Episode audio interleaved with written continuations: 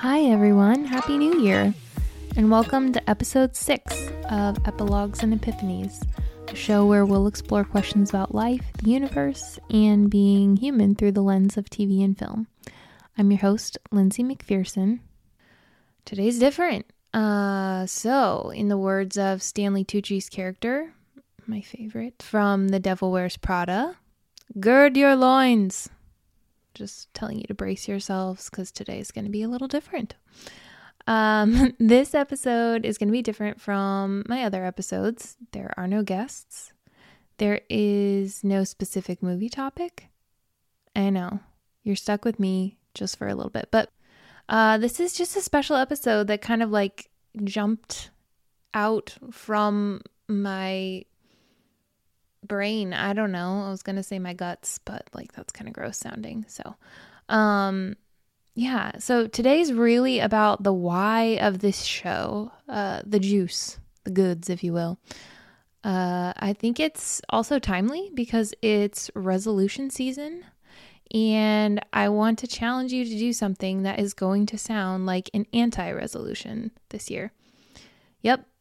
I want you to watch more movies.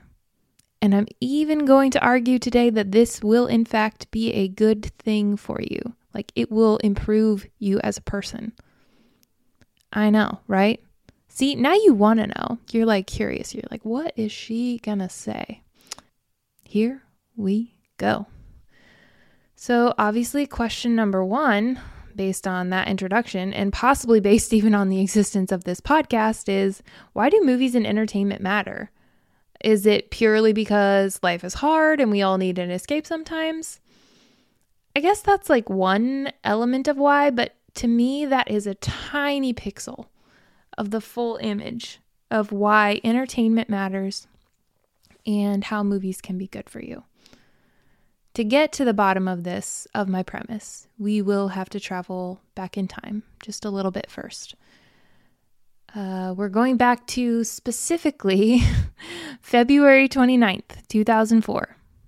I know, weird. It's Oscars night, and 12 year old Lyndsey Hammond is staying up much, much too late for a school night. I'm wide awake because I need, need to see if Pirates of the Caribbean, which was at the time like my favorite movie, to see if Pirates of the Caribbean can clinch even one victory over that year's Oscar juggernaut, The Lord of the Rings, The Return of the King. Alas, Captain Jack and the crew of the Black Pearl turned out to be no match for a few hobbitses and a whole mess of orcs and elves. But it's a little bit more about my experience of the Oscars at this point in my life that I want to help set up our premise today. At that point in my hilariously young life, which I say hilariously because I felt so grown up at 12, and looking back, I'm like, what in the world? Anyways, um, at 12, I found these self congratulatory award ceremonies um, largely boring and quite possibly rigged because none of my favorites ever won. Uh, but I knew that I loved movies in stories. And this room full of people was supposedly the best of the best of the world's creators and storytellers.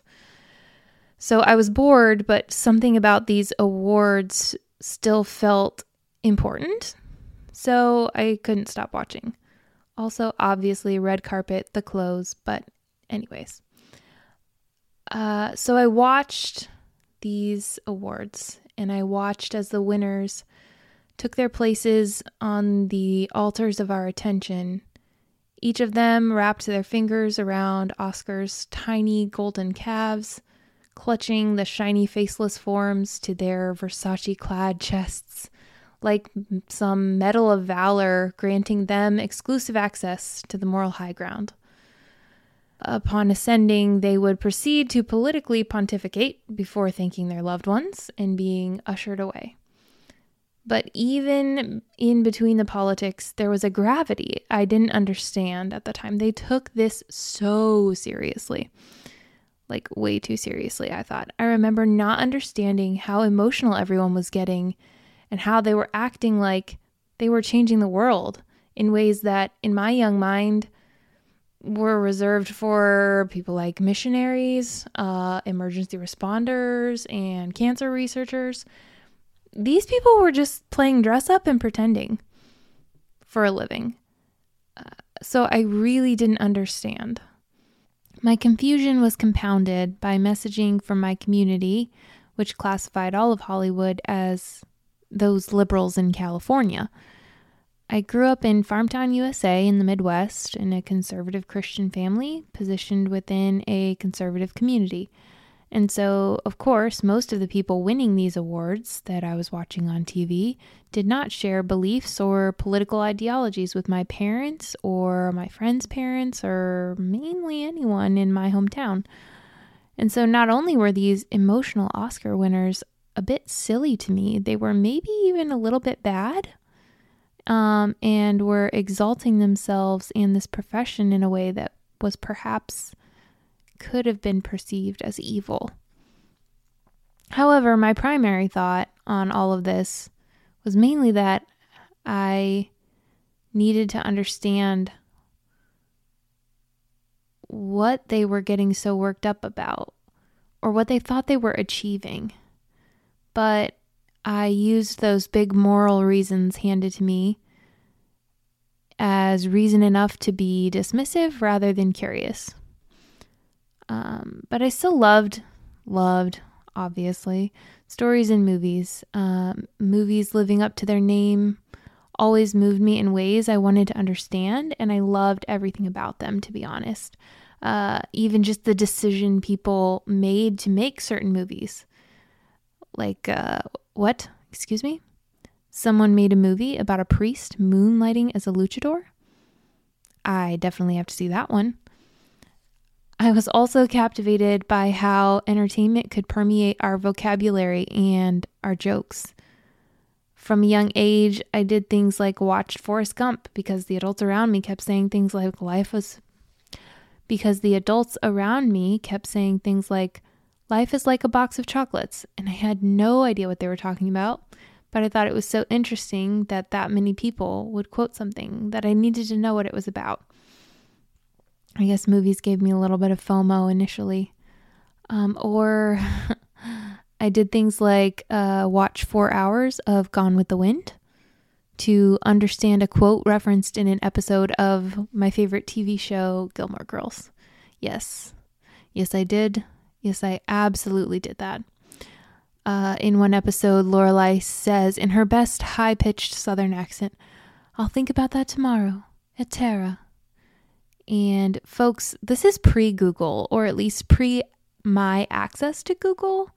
Um, but these little books came with the Gilmore Girls DVD box sets that explained the Gilmoreisms, which were what they had termed the pop culture references. Uh, so all of this information led me to Gone with the Wind. So I watched it. It was fine. Um, but it was worth it because I understood what people meant when they would say things like, frankly, my dear. Um, and I was fascinated. Uh, but I still didn't understand the importance of entertainment aside from pure escapism, really, at this point. Uh, this single facet of entertainment's larger contribution to society is not the whole story, though. And it's often why we don't dig deeper or think critically about the content we consume. We have all, to some extent, at least if you live in the US, uh, been raised on this concept, perhaps not explicitly, um, but this concept of Protestant work ethic. Implications of this belief system often become internalized as, quote, good and virtuous people are doers. The opposite of work and productivity is not rest, but rather laziness and passivity, which have been assigned to the moral failure category. Good people are busy. TV is passive and lazy. It's the boob tube. It'll rot your brain, and so on. That's why when people ask me if I have a hobby, I feel like I have to justify myself when I say, quote, watching movies, because that doesn't count as doing anything. Watching TV is descending into non existence, vegetable land.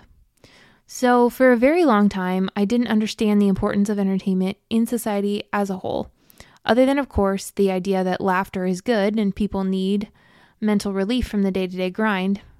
And then on the flip side, there were really, really serious films about things like racism and other global issues. Those were obviously important. Those were the ones I felt like were where the lesson was fairly explicit and almost educational. Uh, I still don't really understand things like, I still at this point didn't really understand things like the discussions around Heath Ledger's passing. I was in high school at the time, and uh, there were a lot of conversations about method acting and how hard that was, and how he had to be careful. And I just didn't understand how pretending could cause someone enough pain and confusion and torment that would lead to something catastrophic. Uh, it was unfortunate, and I remember being very moved by his passing, but I still didn't get really what led to it. I think people like now, I think people like Heath sometimes can go so deep in empathy into another person's world and problems that it's hard to swim back up to the surface. It was probably almost a decade later, halfway through my master's degree, when I would personally finally learn, not just with my, my head, um, the weight of empathy. I didn't understand it up to that point in my life. Not many big life things had happened to me, and the things that did had led to the development of a pretty thick skin. I was pretty good at keeping those emotions buried so deep down. Like, I mean, you know, if they're you're trying to keep them out of your mouth and out of your head, I was stuffing them all the way down in my toes. uh, they were so beyond my realm of consciousness, so low, so hidden. They only popped out when about 10 things at once would finally boil over. And even then, I was always surprised by what spilled out every time. Like, I had no idea what was going on with myself at all. It's bad. Don't do it. Not recommend. Um, and so, this idea of acting being something or performing or art more broadly, uh, this idea that it could impact the person creating it or or acting the part uh, was pretty foreign to me. Not only that, but the actor's emotional experience and the severity of it would largely determine the intensity of the impact of their storytelling. Um, and that storytelling's impact on the viewer. One of the ideas that feeds this concept, as I thought about it, um, was one that I learned in grad school um, and through practical experience to be true. Um, you can only, they would always tell us, you can only take your clients, my counseling clients, as deeply as you have gone in your own personal self exploration. When I heard this the first time, I thought, well, crap. I'm going to have to do some work then. Because, gosh darn it, if I need to be more thorough, because, gosh darn it, I am nothing if not thorough. And if I say I'm going to do something, trust, believe it will be done. And I will probably make it my mission to be the best one doing it. So I go hard on all those self exploration papers and start really peeling back a lot of my own layers. And then it starts to feel like okay, I have used this to describe what my grad school experience felt like when I was learning my own feelings. Um, it's kind of gross, but this is what it felt like. So, sorry in advance. Um, start peeling back a lot of my own layers and starts to feel like um, you know, this process of learning to get in touch with my own feelings and understanding the feelings of others kind of feels like someone sandpapered your whole body. Sounds awful, super gross. I know, I warned you, I'm sorry. But uh, you feel everything everywhere all of the time. So much. Everything is just so fresh and raw, and you feel the joy of the first time of feeling a lot of feelings. Um, to really let myself experience joy, and conversely, to really unavoidably experience sorrow and loss. And so I started to get that this weight of empathy the gravity of empathy, of entering into another person's experience, um, just how heavy it could be, and also how important it was. I think before I really only had head knowledge of of this concept of empathy. The difference when I learned the skill of empathy for myself, though, and learned to feel my own feelings and then be able to understand and commiserate or truly celebrate with other people's like joys and problems, you know, whatever end of the spectrum, uh, was was daunting. It was also exciting, but like roller coaster. But instead of the roller coaster, just like you know, skating down to the bottom of the hill and going back up, it would kind of crash and hit the ground before it could start back up again. Because there are a lot of big dark feelings out there. And when you're a counseling intern, you spend all day hearing about the worst parts of people's days and lives. It is such an important field. It's not one that I had the capacity to do long term, but I'm so grateful for the experience of having walked with people, the people specifically that I got to walk with, um, and got to help support and see them grow. Um, I had to choose empathy to sit with these beautiful humans in their pain and heal alongside them. But man, their pain was um, sticky. And one day it dawned on me, um, you know, having all this residual pain stuck on me.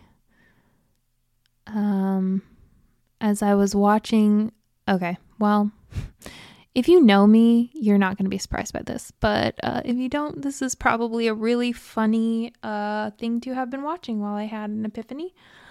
Um, but here it is. so one day uh, during grad school, I was watching Dancing with the Stars. And I, I was at the point where I was finally consciously putting together a lot of the things I had been learning as they pertain to not just counseling, but like empathy in general and the value of art and performance and catharsis in those kinds of ways, and also the weight of it. Um, I think it was, I'm pretty sure this was the season that this happened on. Um, it was Alexa PenaVega, for those of you fellow millennials. Um, this is the girl from Spy Kids. Uh, she was on Dancing with the Stars and she was performing a contemporary dance to portray her struggle in the past with an eating disorder and kind of what that struggle was like. Um, so there was an element of self healing in this, but she also put words and movement and visualization to what that struggle was like for others, or not just an eating disorder, but like anyone who has really wrestled or struggled with some kind of darkness that they felt like they couldn't get out of. Um, you know, wrestling with demons. Um, we've all got demons, and the dance was very much kind of portraying that sort of struggle. Um, I don't mean demons in the literal sense, I mean it in the colloquial sense of, you know, the kind of specific darkness or particular pain points that we each have in our lives. Um, so she finishes her performance, and I was deep in thought. And I must have been like really unresponsive for quite some time because Matt started to get frustrated with me, you know, in the way of like, hello, where are you? Are you with me? Um, and finally, I said, Well, I'm thinking about, and then I kind of relayed all that I was unpacking there. Uh, my perception of the performance, and and then I also said, I'm realizing too the work and the weight and the value that artists and actors give to us. Um, artists, actors, storytellers, songwriters, through their bravery and willingness to go to the depths of themselves, to connect with the depths of their own darkness or the darkness of the characters they're portraying. Um, some of these characters are, are real people. Some of them are amalgams of all of us that speak a truth that hadn't yet been said so that we might feel seen. Or so that we might see someone else that we wouldn't naturally encounter in our day to day life. Because of actors and storytellers, a broader representation of stories can be seen and understood by us from wherever in the country or the world we sit. Um, and and so then we can have that opportunity to experience that person's pain or joy or just humanity and and from there walk out into the world more empathetic, compassionate, loving, kind people towards ourselves and towards other people. And then I think the world is a better place for that. And that is when I stopped when I had this realization. That is when I stopped thinking that Meryl Streep's Oscar speeches were dramatic.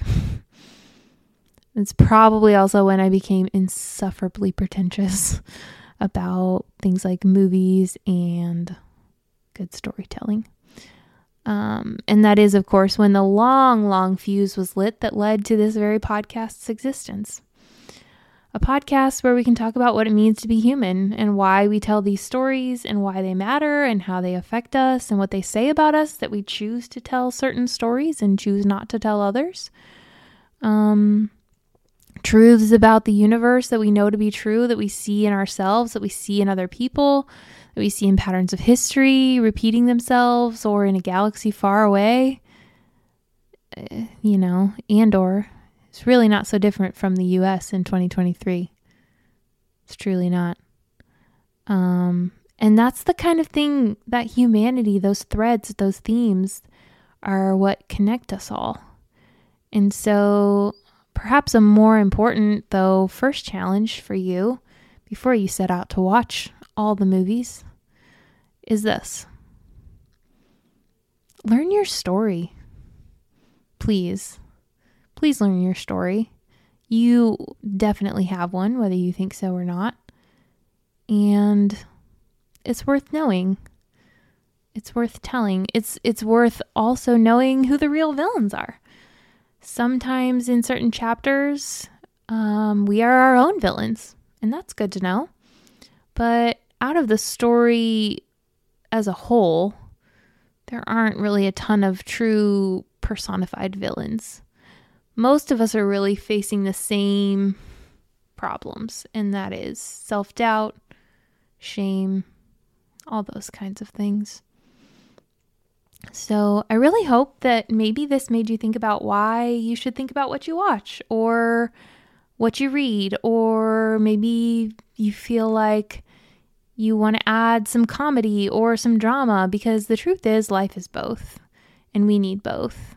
Um, life is light and darkness, and we learn and grow from both of it. And um, yeah, I I wrestled a lot weirdly with um, sharing this episode.